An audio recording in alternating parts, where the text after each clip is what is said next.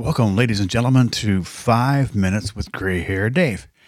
My name's Dave. I have gray hair. Hence the name, Gray Hair Dave. Look, if you've been looking for a podcast to tell your friends about, please tell them about this one. I like it. I hope you like it. And uh, it's a lot of fun for me, and I hope it's a lot of fun for you. So, this is episode number 15. Um, I'll tell you what, folks, episode 15. That's a nice little mark, isn't it? Uh, what am I supposed to be talking about today? Classic cars. That's what Chat GPT tells me today is supposed to be about. So, how about we make Chat GPT happy?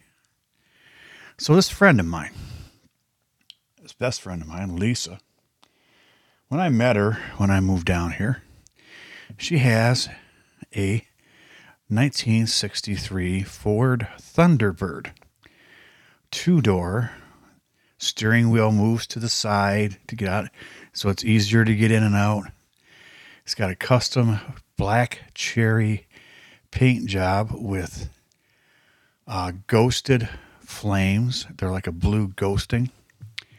Oh, it's a sharp car. It's got side pipes. It's got got a big 390 police interceptor in it.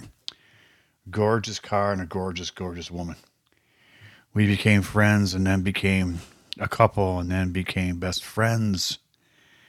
We broke up, stayed living together because we were kind of in business together and we were best friends. We were having a great time. But we decided we were better off as uh, as friends as than we were as as a couple. But anyways, the, the relationship continues. In fact, her her husband now, Dave, who's the guitar player I told you about, he's a bass player. And I know for a fact he's in at least three bands. And something tells me, I think Lisa mentioned that he is now in a fourth band. The guy's guy's out there doing what he loves.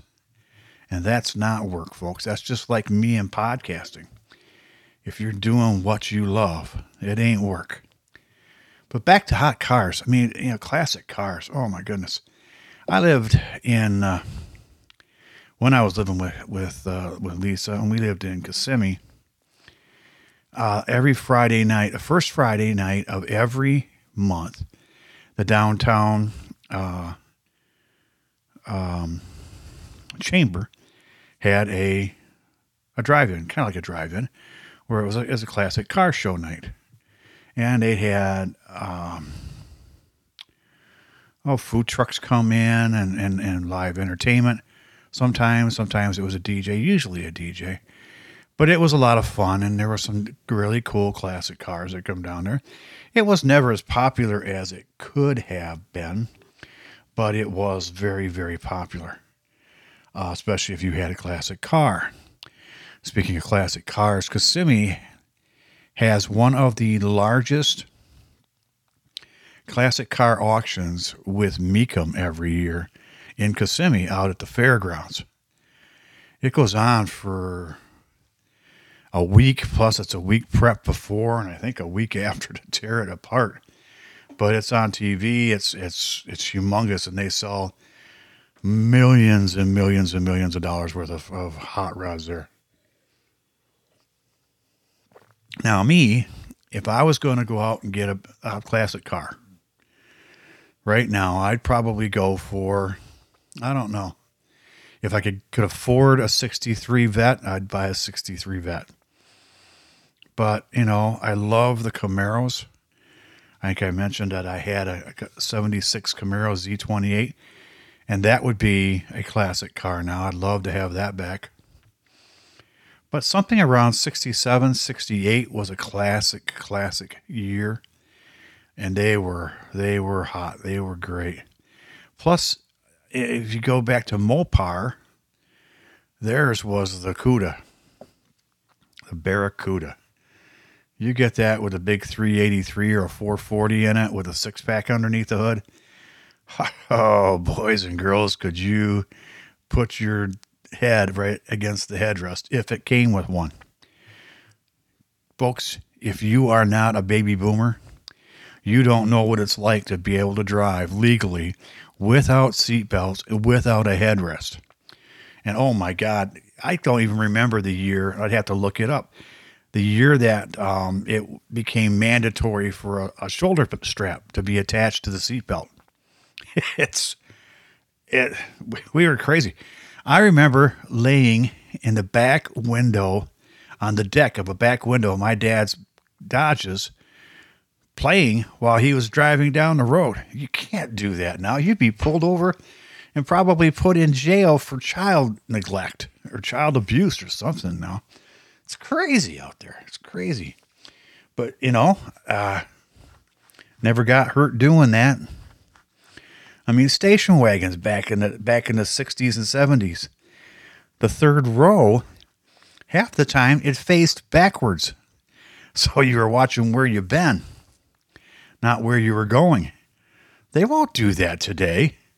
Oh my gosh, no, that'd be oh, that'd be just you'd be thrown in jail. I swear to God, you'd just be thrown in jail. And if you don't know what I'm talking about, folks, if you're a Generation Y, Z, X, LMNOP, Q question mark, look it up. I'll tell you what, they had some cool cars. Look up the older cars with the old station wagons with the back seats set turned around the other way. Ugh. If your family had one of those, you were hot stuff back in the day. Honest to God, you really, really, really were. Those were fun. You know, then then the smaller cars started coming out because in 1976, of course, we started having the oil crisis where there were lines to go around that went run around the block to get gas. When I first started driving, I think I was paying 21 or 22 cents a gallon of gas for gas. You put two bucks worth of gas in a car and you could drive all night long. you think about it, that's 10 gallons, really almost 10 gallons. And now I haven't seen it under a dollar in Oh my god, I can't remember the last time it was under a dollar. I'm going to look it up. But you should look it up too because I think that'd be fun to. I do. I think that would be fun uh, to know. But anyways, back to hot rods. Yeah, I think a 68, uh, 68 Camaro would be it. The Pontiac Firebird wasn't the same as a 68 Camaro. Same basic car. But that Camaro had the grill and the rear, you know, the tail lights that that just made it the car. And and don't get me wrong, for, folks. If you're a Ford person, I love the Mustang. I really do. I've driven a couple of them. Um, they are just to me, they they're a little too small, a little too short for me. I think they needed to be longer, like the, the Camaro. The Camaro wasn't a whole lot longer, but I believe it was a little bit longer. Now, if you're out there and you're a fact checker, go ahead, check my facts, and then do me a favor. Leave me a voicemail on the differences between the uh, wheelbase, the, you know, the wheelbase between the Ford and the Chevy Camaro back in 67, 68, 69. I bet there was a difference. I bet there was. But I know that the overall length was, I, I'm pretty much positive, was a little bit longer on the Camaro. But oh man, underneath the hood, they, you know, you open up the hood of a car now, and it's jam packed. It's jam packed in there, jam packed. I remember when I had my uh, 79 GMC Jimmy. It was raised. I, I, mentioned that we had a lift kit in it, and a friend of mine said, "Hey, Dave, I can make you a deal. If you give me your your uh, trailer hitch, your Reese receiver trailer hitch, I'll give you my uh, stainless steel headers off my because he had he had the he had the Blazer. I had the the GMC Jimmy. I said, yeah, that's that's okay. I said, but you know, it's going to take me. I have to get the day off. He goes, oh, don't worry, we'll come over. We'll take care of the whole thing for you, me and my kids.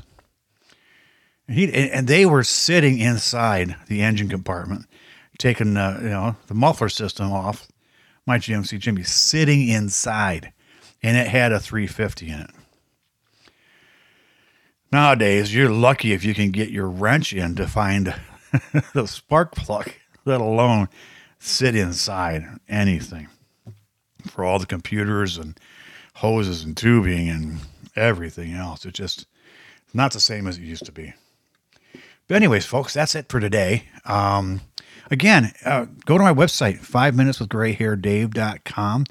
There's a little icon in the bottom right hand corner that looks just like a microphone. Tap on that, it'll say leave a message for Dave. Leave me a voicemail. I'll get back in. If you leave me an email address, I'll get back in touch with you. I'd love that if you left me an email address. That'd be great. I could maybe send you some stuff. Who knows? Who knows? But, anyways, that's it for today, folks. Glad you stayed with me. Glad you're still here. Tell your friends.